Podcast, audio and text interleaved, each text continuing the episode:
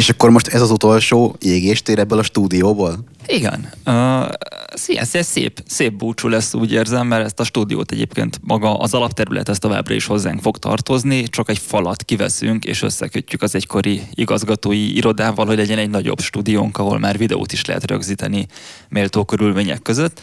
Úgyhogy köszöntök mindenkit a régi Égéstér stúdió búcsúadásában, ami egyben egy új. Egy, egy új technó égéstér. Igen, egy, egy égéstér extra a technó rovat tematikájában. A vendégeink a T-Systems-től Nyéki József és Veres Sándor, a stúdióban pedig őket vallatja Szent Kúti Ákos és én Zomborác Iván.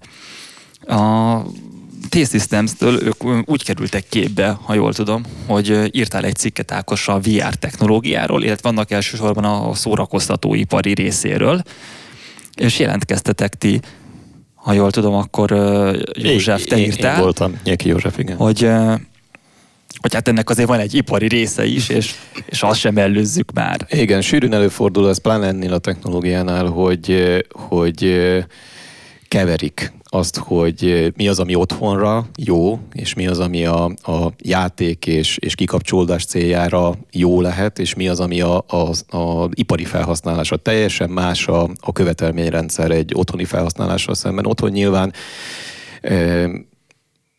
Fontos az, hogy, hogy tökéletes kép legyen, hogy 4K-ban fusson, amit, amit látsz, hogy, hogy Dolby-ban szóljon a füledben a hang, ha éppen mondjuk annak a szemüvegnek van ilyen funkciója. Míg ipari felhasználásra pedig a, a robosztusság, a, a megbízhatóság, egy picit más a feltételrendszer, aminek meg kell felelni, és számos esetben ezek az összehasonlítások, ezek ilyen szubjektív alapon mennek, nem veszik figyelembe az összehasonlítást végző arcok, hogy, hogy melyiket milyen célra fejlesztették. Nektek mi volt a leges-legelső élményetek a VR-ral? Ú, hát akkor mesélem én. Sziasztok, Veres Sándor vagyok. Egyrészt köszönöm szépen a meghívást.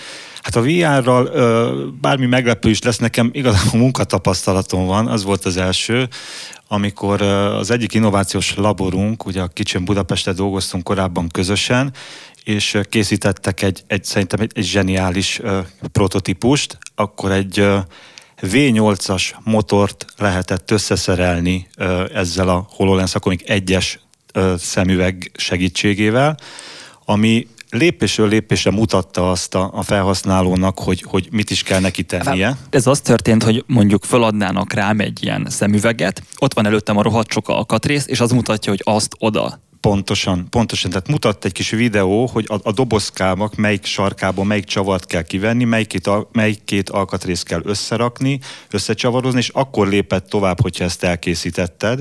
Tehát gyakorlatilag bárkit, akit az utcáról így fölveszel, egyből le lehet ültetni, és egy ilyen összeszerelést el tud végezni. Némi kis betanulás után, hogy hogyan is működik egy ilyen szemüveg, amikor rádja, rá, rád adják, de gyakorlatilag perceken belül lehet De ez, ez tényleg működött? Tehát, hogy rátették a parasztra, aki addig, mit tudom én, szőlőt születelt, és akkor egyből össze tudott rakni egy Audi R8-nak a motorját? Tehát ahogy említettem, az, ez, ez, azért ez ennek egy modellje volt, egy 3D nyomtatott alkatrészekből volt modellezve, de gyakorlatilag kiállításokra is vittük, és ott, ott gyerekektől kezdve bárki ki tudta próbálni, és néhány kattintás után gyakorlatilag összeszerelték ezt az autót automotort. Ja, az Ákossal szoktunk bent vitatkozni a szerkesztőségben, hogy akkor az lesz-e, hogy majd jönnek a robotok és jól megbasznak-e minket, vagy ez a, ez a jövőnek a, a csodája lesz, amikor majd a robotok lesznek, illetve az, hogy a robot elveszi az ember munkáját. Erről sokszor volt már szó köztünk, és nekem ugye az a teóriám, hogy hogy igen, a, a robotok jönnek és megcsinálnak egyszer minket szárazon, mert, hű, mert a robotok okosak lesznek, az ember elhűl, és a végére nem lesz az a know-how, ami annak idején megcsinált azokat a király dolgokat. Uh, és akkor viszont ezek szerint nem a robot veszi el az ember munkáját, hanem a szakképzetlen munkaerő veszi el majd a szakképzett munkaerő munkáját, hiszen rátesznek a fejére egy ilyen szemüveget, és ugyanott van, ahol a másik 20 év tanulás és gyakorlat után. Én azt gondolom, hogy, hogy inkább arról van szó, hogy, hogy minőségi munkára lehet cserélni azt a betonított munkát, amit, amire már ugye azt hallani az iparban, hogy egyre kevesebb a, a jó munkaerő, akivel dolgozni tudnak. Itt ez a Covid helyzet is egy új helyzetet szült, és azt gondolom, hogy át fog alakulni ez a, ez a, ez a munkaerőpiac, és, és azokat a dolgokat, amik mondjuk vagy veszélyesek, veszélyes környezetbe kellene végezni, vagy bármi olyan, olyan problémát okozna az emberiségnek, amire, amire ez a technológia pedig kiváló lehetőséget. Ugye a veszélyes körülményekre mondanál egy példát? Igen, igen. Tehát hogyha, hogyha mondjuk van, van egy másik nagyon izgalmas use case egy ilyen raktárnak az automata leltározása. Tehát egy autonóm drón a saját kameráján keresztül tájékozódik a raktárban márkerek segítségével, hogy hol, hol található, és gyakorlatilag berepüli, a, berepüli a, a, a raktárat, megnézi, hogy melyik polcon milyen csomagok vannak, és ezt vissza, visszaadja egy ERP rendszerben letölti, tehát gyakorlatilag egy éjszaka alatt gépi látás, gépi tanulás technológiával egy komplet leltározást lehet elvégezni. Eddig, ahol ezt a prototípust így kipróbáltuk, ott, ott eddig úgy végezték a munkát, hogy, hogy egy, egy emelő kosaras targoncába beült egy ember, és gyakorlatilag két havonta egy hatalmas leltárat ilyen vonalkodó olvasóval végig kell csipogtatni, és összehasonlították a raktárkészletet a, a nyilvántartásba levővel, és most az el tudjuk képzelni, egy magas raktárban mit jelent az, mikor valakit így fölküldenek, és ott csipogtatja vonalkodó olvasóval a, a dobozokat. Most ehhez képest meg ezt mind egy, egy, egy drónnal kvázi balesetmentesen, sokkal, sokkal egyszerűbben, sokkal praktikusabban el tud végezni. Tehát ilyen jellegű munkákra gondolok, ami sokkal észszerűbbé teszi a, egy, egy adott munkának az elvégzését a modern technológiával nem feltétlenül az automotorok összeszerelésével kapcsolatban, de tudtok olyan területet, ahol ma Magyarországon ilyen AR alapú segítséggel ö, dolgoznak emberek? Erre saját fejlesztésünk is van. Például ugye a Magyar Telekomnak számtalan helyen vannak mindenféle... Bocsánat, hogy félbeszakítalak, az AR, Ákos, az... Az az Augmented Reality, a kiterjesztett valóság amikor... Mint a Pokémon látod, Go tehát, magyarul. Tehát látod a valóság, ugye a VR az, amikor egy teljesen alternatív valóságba kerülsz bele, az AR pedig az, amikor látod a valóságot is, de azon van egy réteg, ami segít neked. Hát akkor a Pokémon Go. Igen, Pokémon igen, Go. Okay, jó. Igen, van, igen. igen. Na, igen és, és akkor visszaadom a szót. Igen, ugye a, a saját fejlesztésünk az az volt, hogy hogy az országban szerteszéjjel a, a internet és, és telefon és más egyéb kommunikációs rendszereknek ilyen hihetetlen bonyolult konténerszámra telepített kiszolgáló egységei vannak, amiknek a belsejében azért időnként be kell menni, és ott mindenféle tevékenységet el kell végezni, javítani, átalakítani, cserélni hasonlók. És a, a fejlesztés az az volt, hogy ne a, ne a magasan képzett szak, ö, drága munkaerőnek kelljen az országot járni a kocsival, és tölteni az idejét az autópályán, hanem egy, egy megfelelő technikus a fejére téve a, a HoloLens ö, megoldást, a képet tudja közvetíteni a szakembernek, amit ő lát, és a szakember távolról meg tudja neki jelölni, hogy melyik egységgel milyen tevékenységet kell elvégezzen, ezt ő úgy látja a, a AR, a kiterjesztett valóság technológiában, hogy gyakorlatilag mint egy piros filccel így meghúzták volna, hogy na ezt a vezetéket húzd ki és tedd oda, stb. És a, ha ezt elvégezte ez a, ez a munkatárs, akkor a, a központban ülő szakember gyakorlatilag azonnal tud váltani egy másik munkatársnak a képére, aki mondjuk lehet, hogy 100 kilométerrel odébb van egy hasonló ö, ö, munkafolyamattal. Így rengeteg időt, pénzt tudunk spórolni a drága munkaerőnek, és a, a, ő kizárólag azt a munkát végzi, amiért ő ö, azt a képzést, azt a, azt a pozíciót megkapta. Tehát akkor lehetséges, hogy most ebben a pillanatban, amikor mi itt ülünk és beszélgetünk, akkor valahol egy ember úgy, hogy igazából nem tudja, hogy mit kéne csinálnia, megcsinálja, és nem fogja elrontani. Nézd, én mikor először találkoztam ezzel a technológiával, az a, a Microsoftnak egy világkonferenciája volt, ahol, ahol nem tudom, 5-6 évvel ezelőtt, de lehet, hogy még több is, mindegy, ahol az volt a, a, a bemutató, hogy beküldtek egy, egy helységbe, fejeden a, a, a szemüveggel, ahol ilyen erős áramú rendszerek voltak kiépítve, nyilván demo céllal, és mondták, hogy hiba van, meg kéne oldani. És bementél, nyilván fogalmad nem volt, hogy mi történik ott bent, meg hogy vannak ezek, meg mit kéne csinálni vele, hiszen nagyon, ne, én sem vagyok erős áramú mérnök.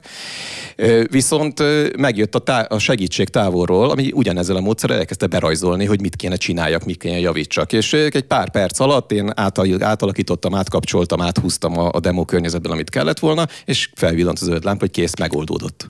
De ez most egy létező technológia, és tehát, e... hogy ez már van. Az akkor demo volt, 5-6 évvel ezelőtt, ma viszont ezt nap, nap mint nap használjuk. És mi lesz 5-6 év múlva?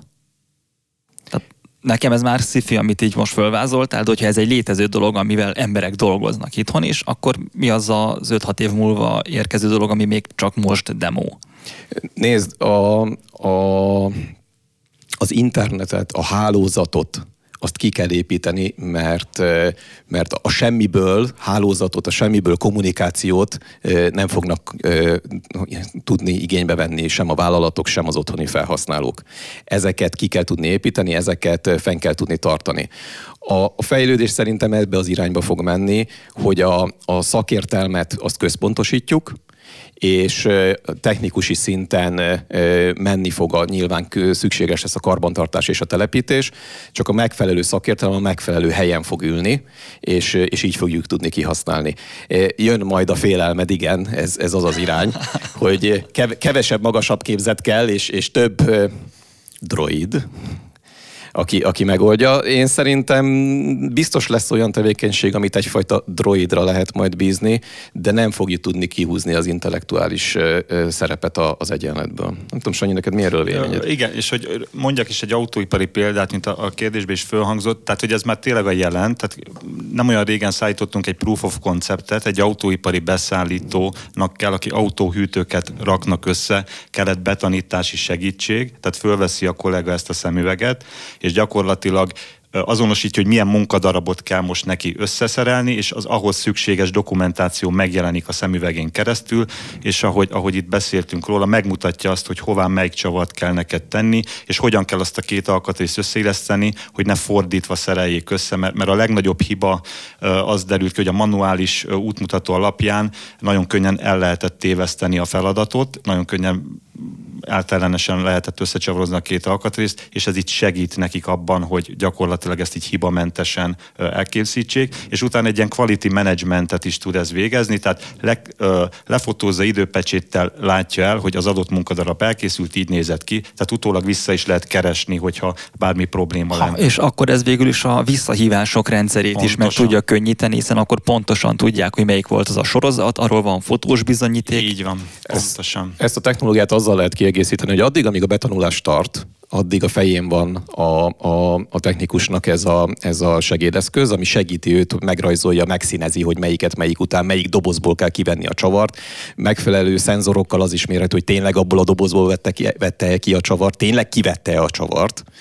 E- ezek után, hogyha azt úgy gondoljuk, hogy na, a betanítás kész, most már tök jól tudja csinálja, akkor vannak olyan okos kamerák, amik hasonló kamerarendszerrel bírnak, mint ami a, a szemüvegbe van építve, de, de ezek telepíthető kamerák, ezek csak kamerák. A gyártósort meg tudod vele figyelni, és a gyártósoron ugye nem csak a, kétdimenzi, a, a kép az ugye kétdimenziós lesz, amit fölvesz, de olyan szenzorok is vannak benne, ami a mélységet is detektálja, és innentől kezdve a megfelelő algoritmussal tudod követni követni ugyanilyen időbélyegzős fotókkal azt, hogy, hogy az a csavar az oda került, az az alkatrész oda került, és innentől kezdve működik a visszahívásos sztori, amit, amit említettél, mert vissza lehet nézni, hogy melyik volt az, ahol mondjuk a másik csavar került oda. Ahol ti gyakorlati oldalról láttok AR-t működni, ott technikai oldalon vannak olyan problémák, hogy az úgynevezett droid azt mondja, hogy hát én ezt mégsem így gondolom, hanem úgy gondolom, hogy nekem ez kényelmetlen, hogy én ezt nem akarom hordani, STB, STB, tehát hogy milyen arányban látok ilyeneket, és mennyire elfogadott ez a dolog ö, ebben a körben? Hát azt gondolom, hogy, hogy mindenképp egy ilyen betanulás, elfogadási folyamaton keresztül kell menni.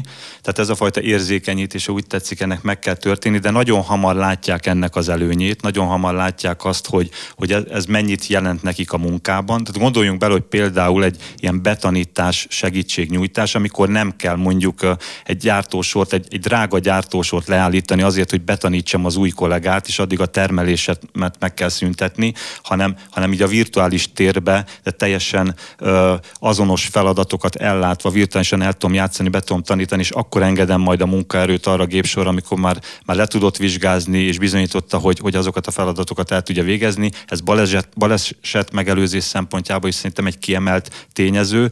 Tehát, tehát ennek a technológiának számtalan helyen, helyen van létjogosultsága, és eddig a visszajelzések alapján, aki ebbe így belekóstolt, az látta az előnyét, és nem az volt, hogy, hogy egy ilyen innovatív vezető beleszeretett, és aztán utána, amikor ő már kiment a gyárból, akkor a dolgozók levették a fejükről. Még egy aspektust tennék hozzá annak, amit kérdeztél. Ezek az eszközök, ezek nyilván van egy mérete, van egy, van egy tömege, amit hogyha fölhúznak a fejére, akkor ezt ő érzi, hogy oda van téve. Tehát ez egyfajta, nagyon fontos az is, hogy ez kényelmes legyen ez az eszköz. Maga, azért beszélek a HoloLensről, erről van van nagyon sok tapasztalatunk. Ez egy olyan eszköz, ami, amit a ember a fejére tesz, és nem dugnak belőle vezetékek, nem kell az övedre akasztani még valamit, amit, ami mondjuk egy külső táp vagy, vagy valami hasonló, hanem az a fejeden van. És ipari környezetben a, a védősisakba is be lehet ezt építeni, és ahogy a védősisakot fölveszi, az is egyből a fején tud lenni. Nyilván más gyártók, más technológiái különböző képen oldják ezeket meg, de minden esetben van egy olyan betanulási időszak, még ezt megtanulod hordani, és megtanulod viselni, és a, a, söm, a tömegét megpróbálod a, a fejeden elhelyezni. Kb. hány kiló egy ilyen? Grammok. Tehát, hogy mint egy Pár nehezebb gram. napszemüveg?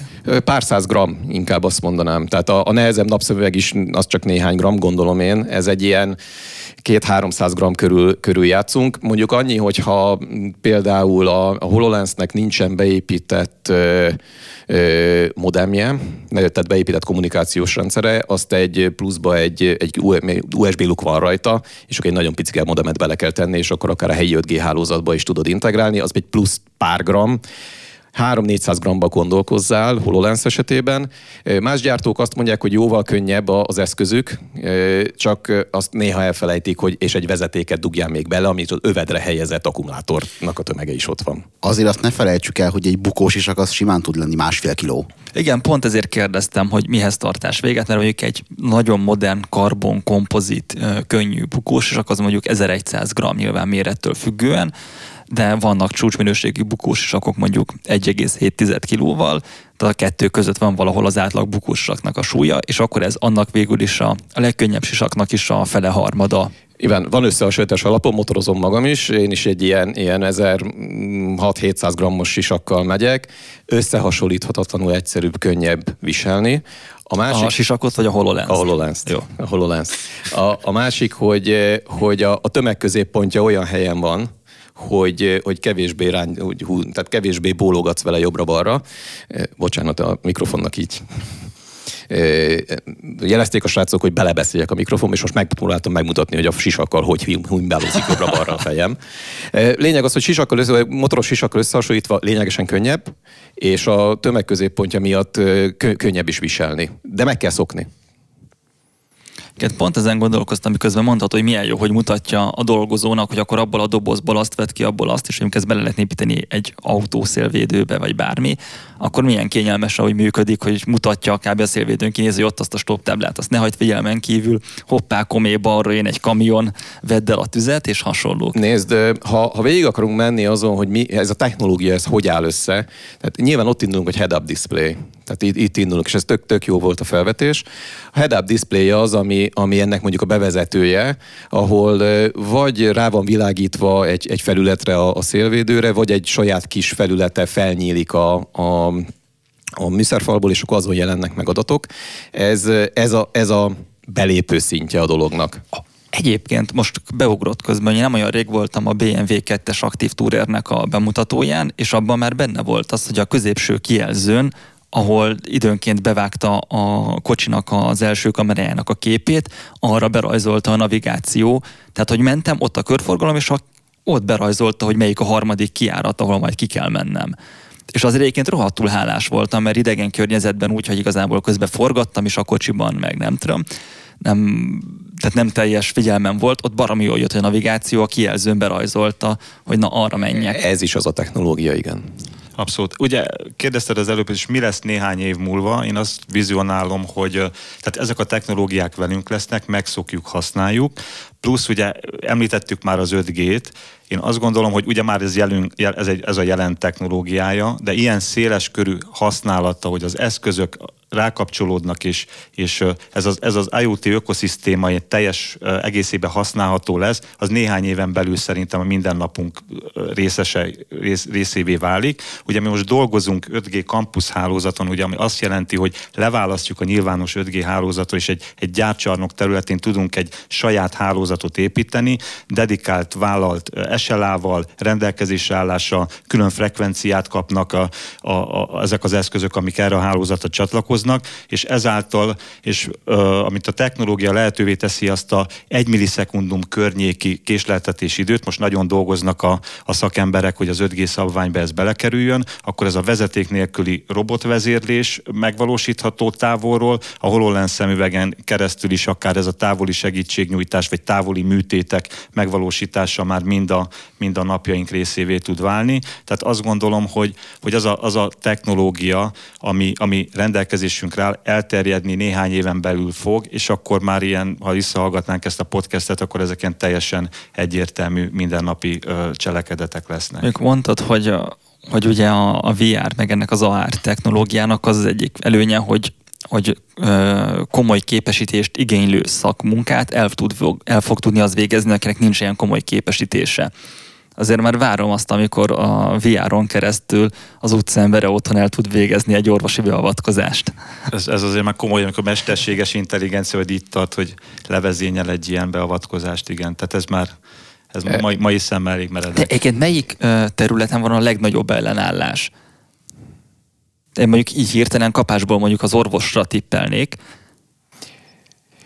Nézd, abban a szerencsés helyzetben vagyunk, hogy, hogy olyan területekre, olyan, olyan ipari területekre próbálunk, próbáltunk idáig benyomulni, ahol volt fogadókészség. Persze, hát nyilván, hogy, tehát, hogy most kezditek, tehát, és akkor nyilván nem az van, hogy mindenkinek kötelező, vagy bárki részére, tehát hogy lehet elnélkül élni, csak ö, van, aki hamarabb észreveszi azt, hogy könnyebb, hogyha van egy ilyen segítség. Nézd, ö, a Ugye egyik, egyik use case az volt, ami már meg is valósult és működik, és annyi majd biztos részletesen fog tudni róla beszélni, ahol vezető nélküli targoncák hozzák viszik a, a, a, a dolgokat a, a raktár és a gyártósor között. Én nem tudom, hogy ott reklamáltak-e a targoncasofőrök nem reklamáltak olyannyira, hogy a legtöbb gyárban igazából targonca sofőr hiány van, tehát nagyon nagy problémát okoz az, hogy, hogy ezeket a hagyományos targoncákat sofőrökkel lássák el, és a, a teljes automatizációhoz viszont nagyon szépen beilleszthető ez, a, ez az AGV. Egyébként pont a targonca kapcsán külön jegyzeteltem, mert egyrészt a maguktól mozgó targoncák, azok már szerintem vagy 20 éve léteznek.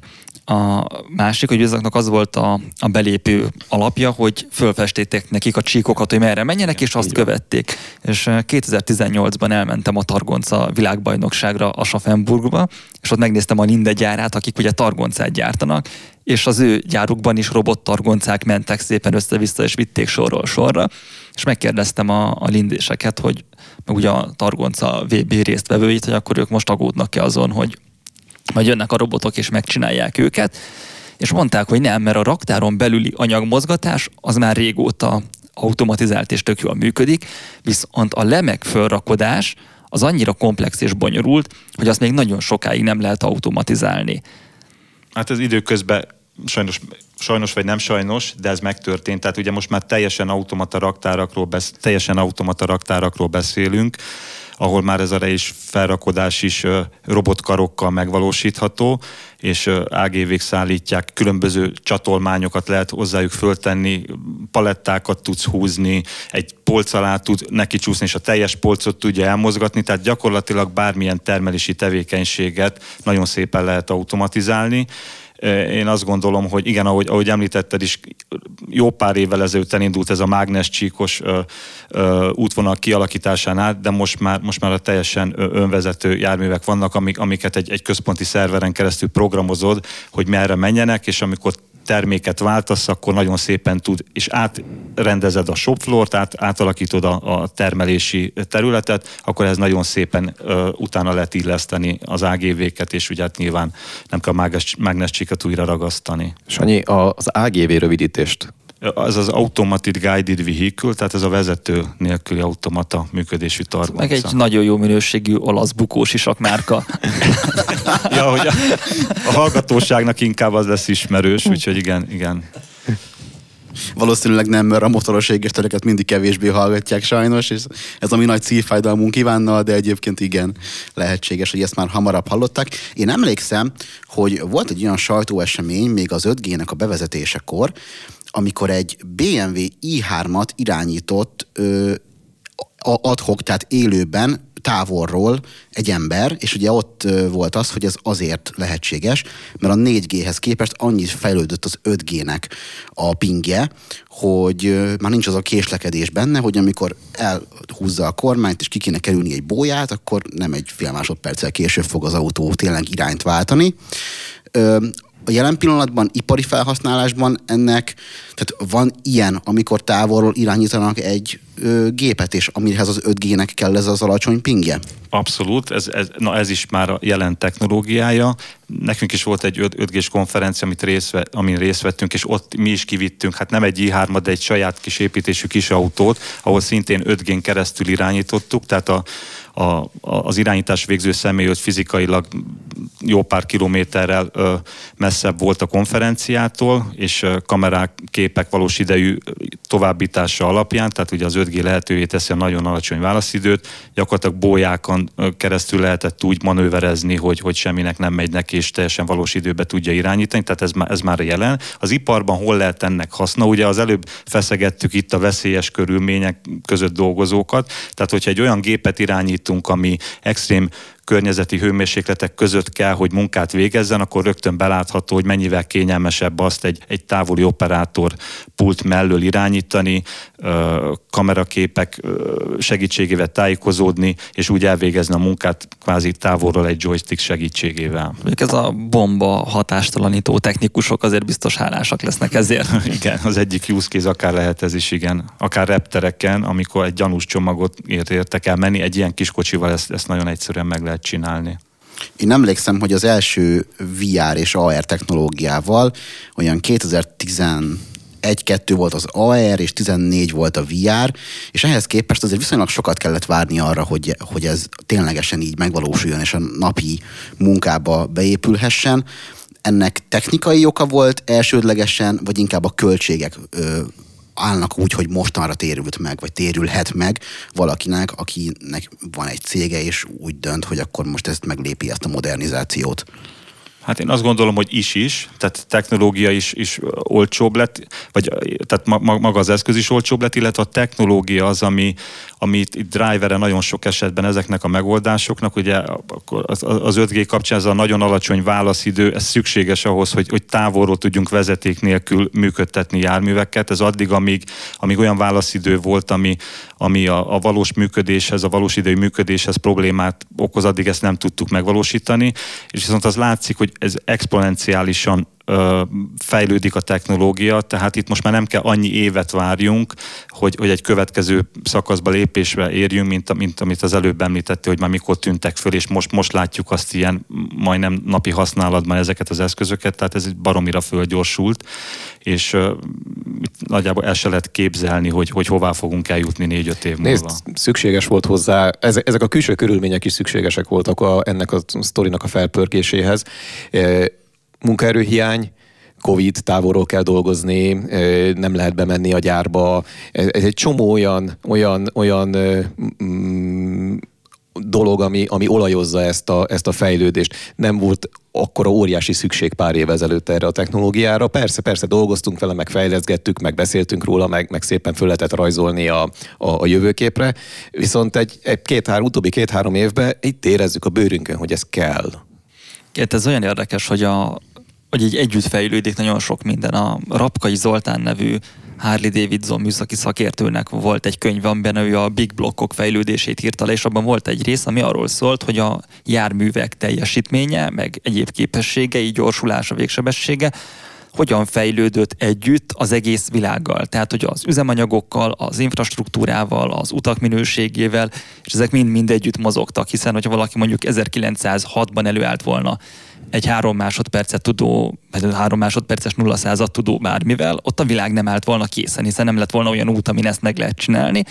És ezek szépen együtt mozogtak, és akkor ezek szerint ugyanígy mozog együtt a VR is, a, az, a világ, az internethálózatokkal, a elvégzendő feladatokkal, aktuális problémákkal. Nézd, ezt, ezt gyakorlatilag le lehet fordítani szerintem az élet minden területére. Nézd, nézd meg a számítógépeknek a fejlődését.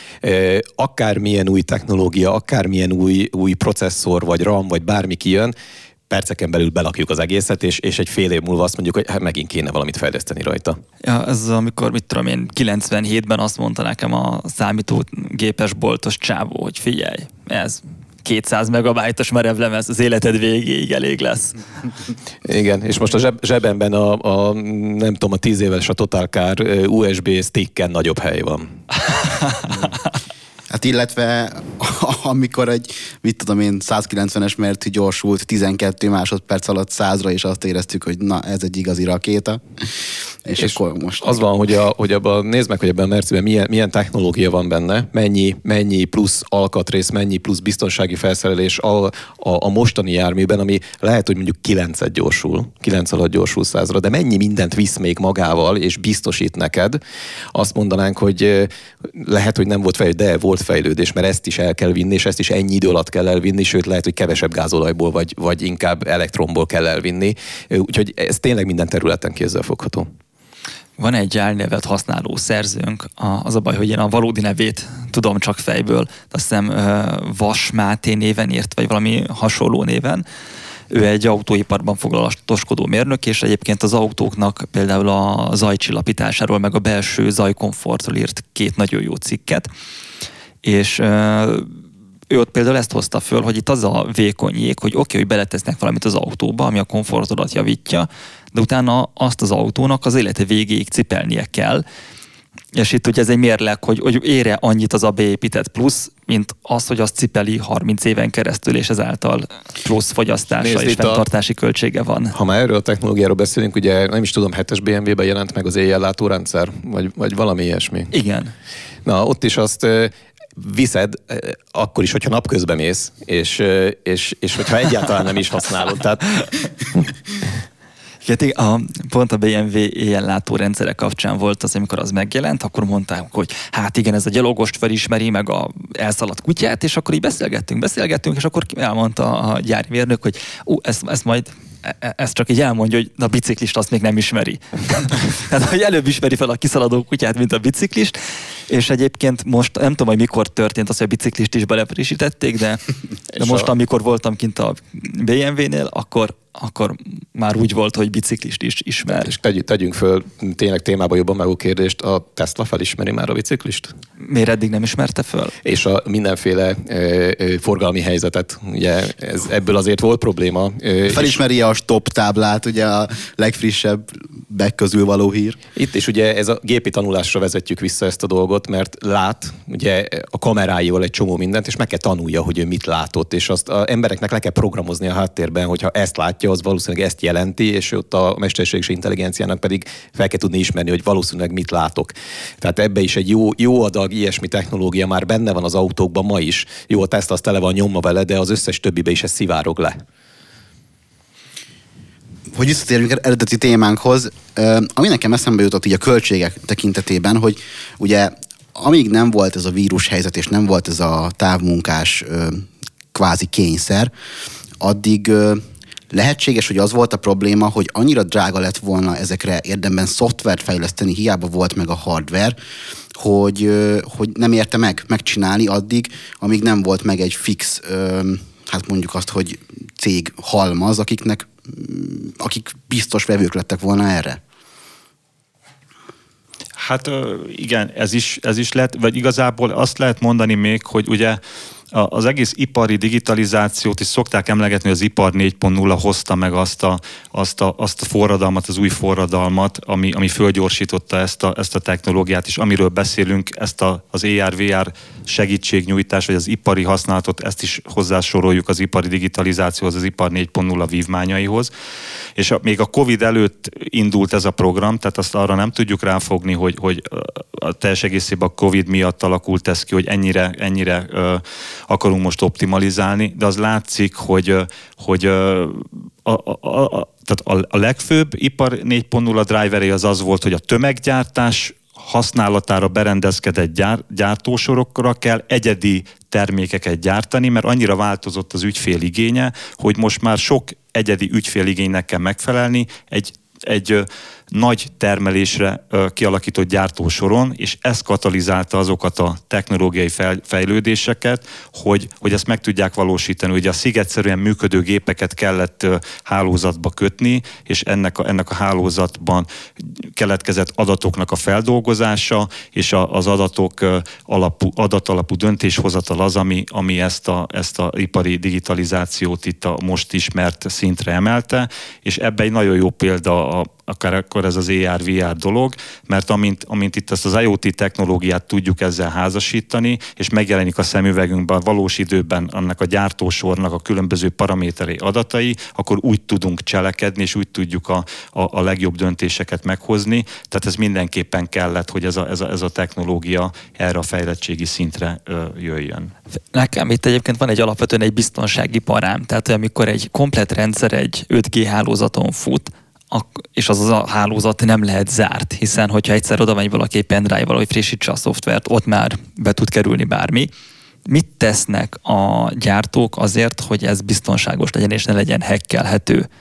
Hiszen itt egy hekkelés önmagában sokkal súlyosabb dolgokkal járhat, mint hogyha csak valaki bedob az ablakon egy kézigránátot. Abszolút. Ez egy, ez, ez egy nagyon izgalmas terület, és ezért, ezért alakítottuk ki, és, és ipari ügyfelek számára tettük elérhetővé ezt a campus hálózatot, a zárt hálózatot. Ez, ez teljesen fizikailag szeparált módon működik a publikus 5G hálózatot, tehát ez, ez a te saját hálózatod, csak a te általad használt eszközök tudják ezt a hálózatot igénybe venni, saját SIM-kártyával, dedikált szimeket használva.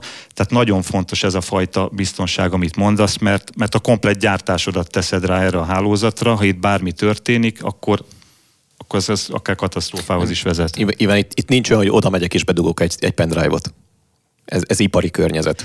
Jó, azt tudom felhozni példának, amit fú, a Zero Days nevű dokumentumfilm volt, ami erről szólt, amikor az iráni atomprogramot hogyan hackelték meg a Stuxnet nevű vírussal, ami ugye az volt, hogy egy, annyi volt a sztori alapvetően, hogy az izraeli és az amerikai titkos szolgálatok a világra szabadítottak egy vírust, amihez a amihez konkrétan betörés kellett, hogy a... Mi annak a neve annak a... Tehát, hogy a számítógép elfogadja, hogy az nem egy kártevő, hanem egy tanúsítvány. A megfelelő biztonsági tanúsítványt állítólag manuálisan lopták el. és, és akkor utána azt évtizedekkel később fejtették vissza, hogy ez hogy működött, amíg ott a, annak a vírusnak, hogy szétbontották a szoftverét, hogy hogy működik, és kiderült, hogy az olyan Siemens gyártású forgó mozgást vezérlő számítógépet támad, aminek a centrifugái úgy vannak elrendezve, hogy négyes sorokba 16 darab. Tehát nagyon speciális esetben zavarta csak össze a rendszert. És kiderült, hogy egy az iráni atomprogramban, amikor a nem tudom milyen vezér meglátogatta a laboratóriumot, ott az egyik monitor felső sarkában látszódott a gyár, vagy hát a stockfotón, vagy hát a sajtófotón hogy ott hogy vannak a centrifugák elrendezve, és azoknak a centrifugáknak, amikkel az urán dúsítják, annak egy nagyon pontos fordulatszámon kell működnie. És ez a vírus, ez technikailag azt a fordulatszámot zavarta meg, és ezért ment a kukába az a dúsítandó urán. És ez pont egy ilyen nagyon zárt rendszer, hiszen egy atomprogramnál zártabb rendszer nem lehet, de mégis mindenhova bekerül egy porszem. Hát igen, tehát nagyon nagy felelősség van ezeknél az alkalmazásoknál a security tehát, hogyha az iráni atomprogramot meg lehetett hekkelni tíz éve, akkor most miért ne lehetne meghekkelni egy tököm raktárat? Nézd, szerencsére vannak olyan kollégáink és olyan, olyan osztályaink, akik akik ezzel a biztonsági megoldásokkal foglalkoznak, és én azt gondolom, hogy tudnak megoldást adni, de egyet sose fogsz tudni kifékezni, az emberi tényezőt. Azt sose fogod tudni kifékezni a rendszerből. Ha valaki rossz ártó szándékkal, ő a saját kezével ott rosszat akar csinálni, akkor az meg fogja találni a lehetőségét annak, hogy ő rosszat csinálhasson, akármilyen rendszert építhetsz föl. Igen, nagyjából. Megnyugtató. Ó, de akkor ez magyarul egy elismert probléma a gyártók felől is. Igen, tehát ehhez ugye azt kell felépíteniük ők, hogy, hogy a saját belső szabályozási rendszerüket hogy építik föl, a saját hozzáférési rendszereiket hogy építik föl, kiket engednek hozzáférni, milyen jogosítványrendszer engednek hozzáférni. Nagyon sűrűn előfordul az, hogy egy ember nem is végezhet módosítást vagy beavatkozást, hanem, hanem legalább kettő vagy, vagy több egyidejű hozzáférés szükséges ahhoz, hogy a, a megfelelő módosítások megtörténjenek. Tehát akkor a kínai titkos szolgálatnak egy helyen egyszerre két embert kell beszervezni szervezni ahhoz, hogy meg tudják hekkelni. Mindenre tudsz megoldást, igen. Nem csak ez a Terminátorban volt, amikor úgy tudták kinyitni a raktárat, hogy egyszerre kell elfordítani a két kulcsot. De akkor ez nagyjából ugyanez a megoldás, hogy kell egy cinkos is mindenképpen, akit aztán lehet vallatni a másik ellen. Igen, hát ez a, ez a, ez a több szem effektus, igen, tehát hogy, hogy egy több szem biztonsági intézkedés igen, tehát ez a több szem biztonsági intézkedés, hogy ez is próbálják eliminálni, de hogy, de hogy Józsi említette, abszolút, tehát a, a, a belső emberi rossz szándékot, azt, azt lehet egyébként különböző ellenőrzési pontokkal, akár ide is használhatunk mesterséges intelligenciát, ami egyfajta viselkedési mintára ö, riasztásokat tud generálni, de elképzelhető, hogy mindig, mindig egy lépéssel leszünk uh, picit hátrább. Nem, nem az én szakterületem, de vannak pontosan ez a viselkedési minta alapú megfigyelési rendszerek. Hát ez elég rosszul hangzik, ez már az új gurát nevelő táboroknak a szintje. Amikor, amikor azt, azt figyeli meg, hogy mondjuk egy adott user az az, az év 364 napjában mely eszközökhöz fér hozzá, mely rendszereken végez módosításot, mivel dolgozik, és hip-hop az öt, a 365. napon ő egy tök másik rendszerbe akar valamit csinálni. Ez egy olyan viselkedés mint alapú megfigyelés és biztonsági beavatkozást azonnal magával hozó incidens tud lenni, ami, ami pont erre akár megoldást tud lenni, hogy a riasztás megjöjjön, hogy hát ez a, ez a user, ez egy olyan helyen akar valamit csinálni, amihez neki semmi köze és semmi dolga. De ez jogilag nem agályos egyébként? Hogy ilyen szinten megfigyelni mondjuk a dolgozókat? Hát az, hogy a, a, munkáltató gépén milyen rendszerekhez lép be, és azt logolják, az nem. Tehát, hogy ez, ez De az, hogy mondjuk viselkedési minta figyelése... Úgy érted, úgy érted a viselkedési mintát, hogy azt nézem, hogy ő a munkavégzéséhez milyen eszközöket használ általában, és hogy egy olyan munkavégző eszközt használ, ami egyébként az ő munkájához nem szükséges, uh-huh. vagy ahhoz próbál belépni, akkor ezt igenis biztonsági riasztásként lehet érzékelni, és akár mondjuk letiltom, tehát ez a, ez a tehát azonnali letiltása a reakció, és nem oda megyek és megfogom a kezét, hanem egyszerűen kizárom a rendszerből, és ezzel megelőzöm azt, hogy ő olyat csináljon, amit, ami neki nincs benne munkaköri leírásában. Mondjuk Ákos, te akkor rohadt ideges lennél, hogyha mondjuk az admin rendszerünkben kiavítanál egy elütést egy totálbájk hírben, látja a rendszer, hogy te totálbájk híreket nem De azt látja írni. a rendszer egyébként. Igen, és akkor kitilt téged. Attól függ, hogy a főszerkesztő mit engedélyez a, a egyszeri munkavállalónak, és mit nem. Hát zombi. nem könnyű a te életed. Micsoda hatalom csoportosulhat a kezében. Félelmetes, össze is vagyok a súlya alatt. De ha már mégis felvetettük ezt, hogy hány munkahelyet vesznek el a robotok, akkor ugye a ti ügyfeleitek többek között autóipari beszállítók.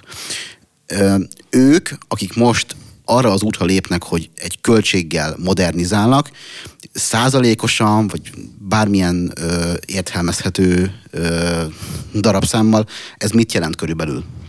Hát ez, ez tényleg attól függ, hogy konkrétan milyen, milyen tevékenységet végzünk, de például, hogy hozzak egy egyszerű példát, amikor az, azt nézzük, hogy, hogy telepítünk egy gyártás monitoring rendszert, ami nézi azt, hogy, hogy az adott műszakban milyen lefutási ciklusokban milyen alkatrészeket gyártanak, és milyen, milyen, teljesítmény mellett. Amikor egy ilyen gyártásmonitoring rendszert telepítünk, akkor pusztán abból a, abból a a tudata az a dolgozónak, hogy, hogy most itt logolva történnek a, a gyártási tevékenységek, ott, ott ilyen 10-15 százalékos alapvető ö, minőségjavulás, teljesítmény javulás érhető el, pusztán abból kifolyólag, hogy, hogy tudom, hogy, hogy most a tevékenységem valahol meg fog jelenni és ö, visszakövethetővé válik. Tehát abszolút ö, minden ilyen, ilyen ö, ipari digitalizációs megoldás ö, jelentős ö, megtakarítást tud elérni, tehát akár, akár a valóságban ilyen 25-30 százalékos megtakarítások is elérhetőek egy-egy ilyen technológiai ugrással. És azért gondolom, hogy nem csak az hajtja ezt az egészet, hogy mennyivel kevesebb embert kell majd alkalmazni, hanem hogy annyira nem találnak embert bizonyos feladatokra, hogy ö, már ebben gondolkoznak. Hát ugye beszéltünk itt az automata vezetésű targoncákról, az AGV-kről, ott is, ott is ez, ez egy hatalmas katalizátor, hogy egy időben a, a leg, legkeresettebb munkavállaló az a, a targonca sofőr volt, mert akkor a nagy erővel szívtál a külföldi munkavégzés ezt, a, ezt az állományt, hogy már nem bírták megfizetni a targonca sofőröket, és, és igen, tehát van, vannak azok a munkahelyek, ami, ami, amit abszolút a, a, a hiány szüli azt, hogy itt automatizálni kell és meg kell oldani. Tehát ugye ennek a beruházásnak, hogy akkor kiváltják a drága humán munkaerőt, ennek ugye azokon a piacokon van szerepe, ahol drága a munkaerő, viszont a termékben nagyon nagy hozzáadott érték, hogy rá tudják írni, hogy Made in Germany, vagy Swiss Made, vagy nem tudom micsoda és ott ugye a drága munkaerőt valószínűleg tör- nem Törökországban, vagy mit tudom én, Pakisztánban fogják bevezetni először a teljesen gépesített gyártást. Vagy de? Jót kérdeztél, nincsenek projektjeink Pakisztánban és Törökországban.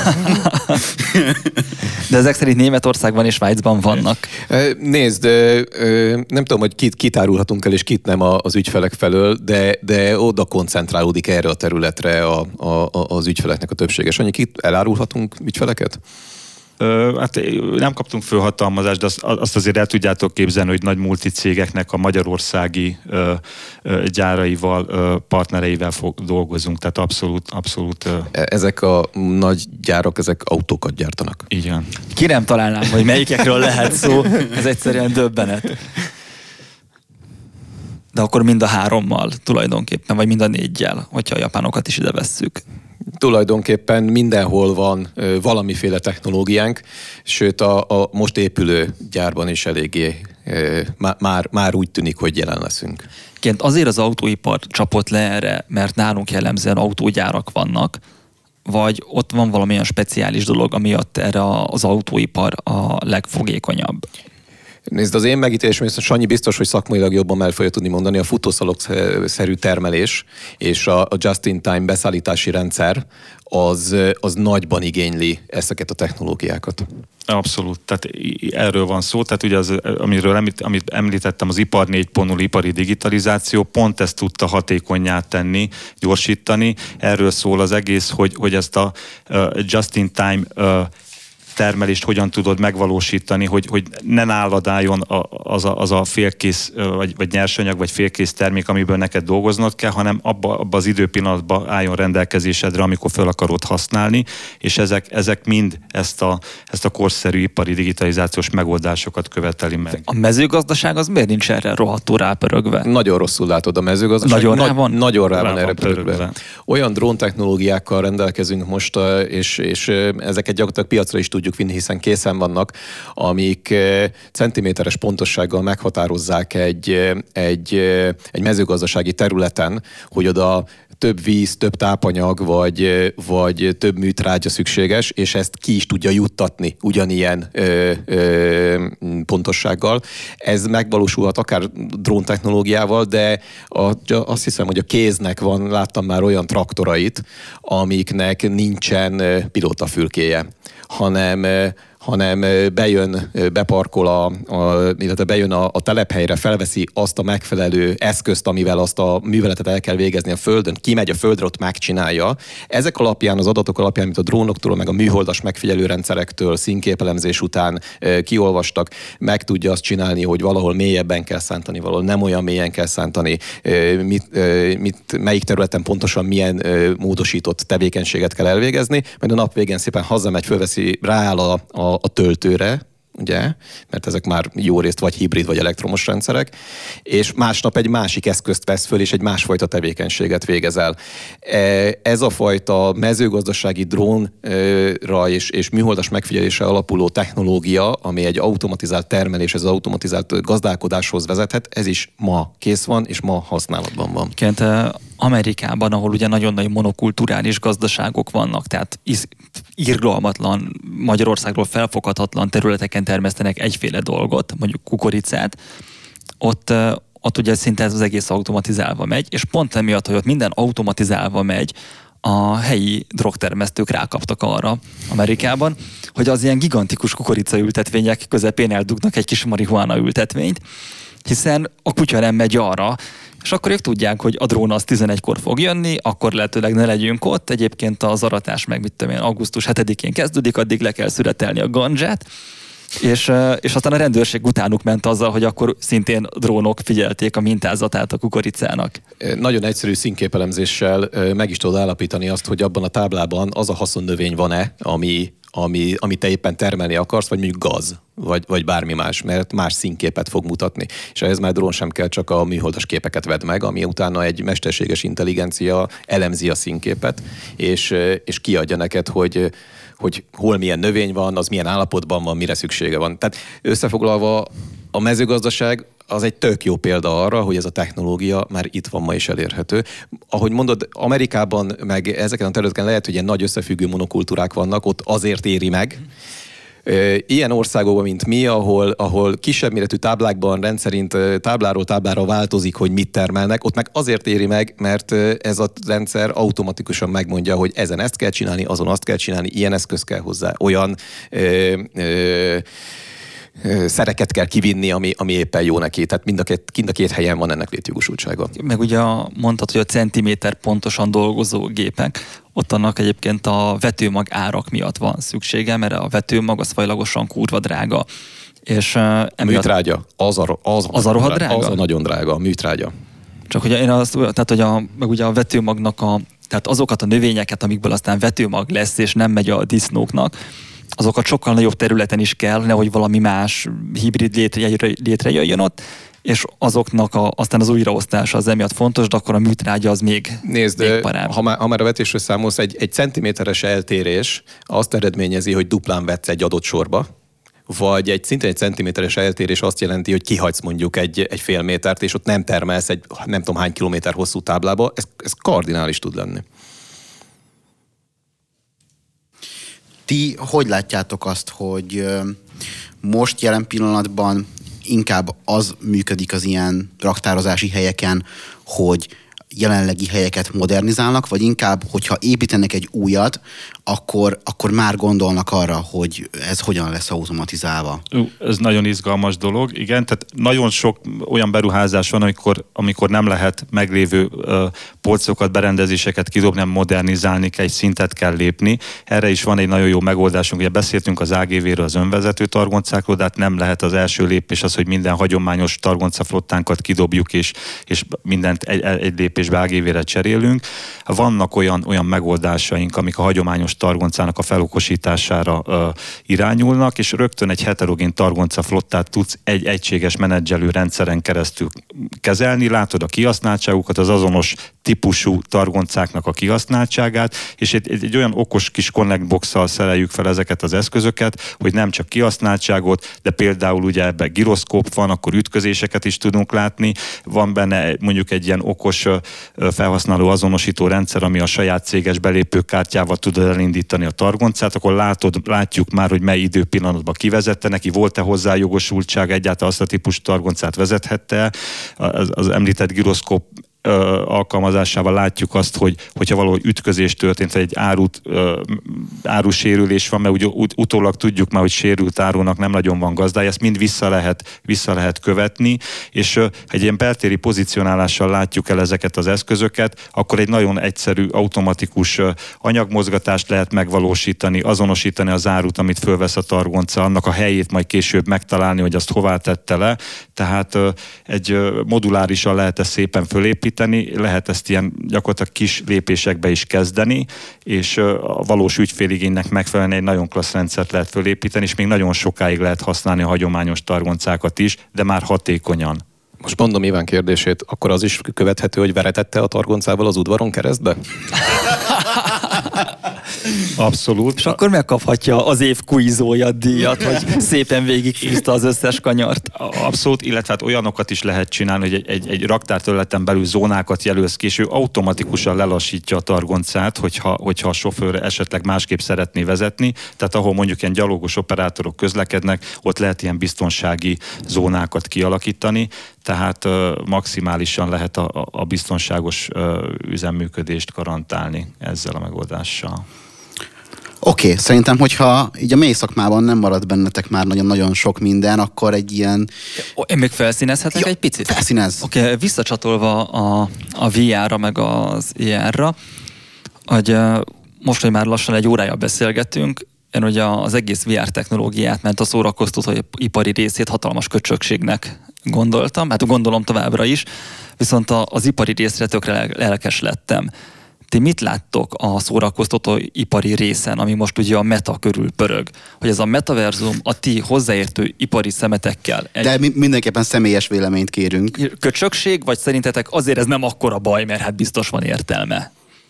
Hát az én, vélemény, az én véleményem az, hogy, hogy mindenképpen szükséges akár egy iparba elterjedt technológiát, hogy, hogy lakossági, vagy szórakoztató, vagy konzumer oldalról is használjunk, és, és legyen meg ez a, ez a fajta tapasztalás. Tehát szerintem mindenképpen nagyon hasznos, és a, ak- akkor tud egy technológia jól elterjedni, hogyha nem csak a B2B-ben, hanem a B2C piacon, tehát a lakossági piacon is egy, egy közkedvelt és ö, használt technológia. Tehát én, én ezt mindenképpen üdvözítem, és nem, nem igazán hiszek abban, amit csak, csak az egyik területen, ilyen mérvű technológia, amit csak az egyik területen ö, lehetne használni. Nézd, az internet is úgy indult, hogy egyetemek meg, meg vállalatok beszélgettek egymással, és most azért a, a nem tudom, az XX-es tartalom is, is elérhető a, a, a lakossági felhasználóknak, meg bárkinek.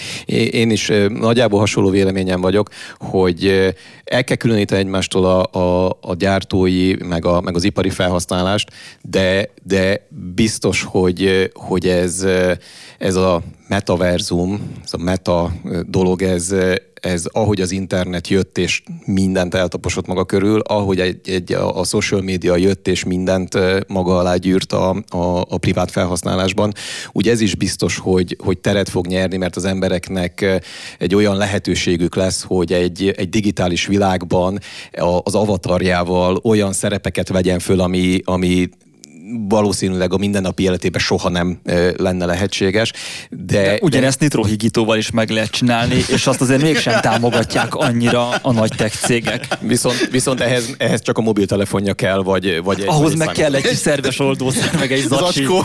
Még alacsonyabb a belépési küszöb. Nézd, Talán nézd, kevésbé veszélyes. nézd, a privát véleményem az az, hogy e- egyelőre nem, nem igazán látom a, a a, a valós hasznát az, hogy ez a privát életben megjelenik, biztos lesz neki, biztos egy csomó pénzt bele fognak tenni, meg egy- valakik nagyon sokat fognak ezen keresni, és még többen nagyon sokat bukni vele.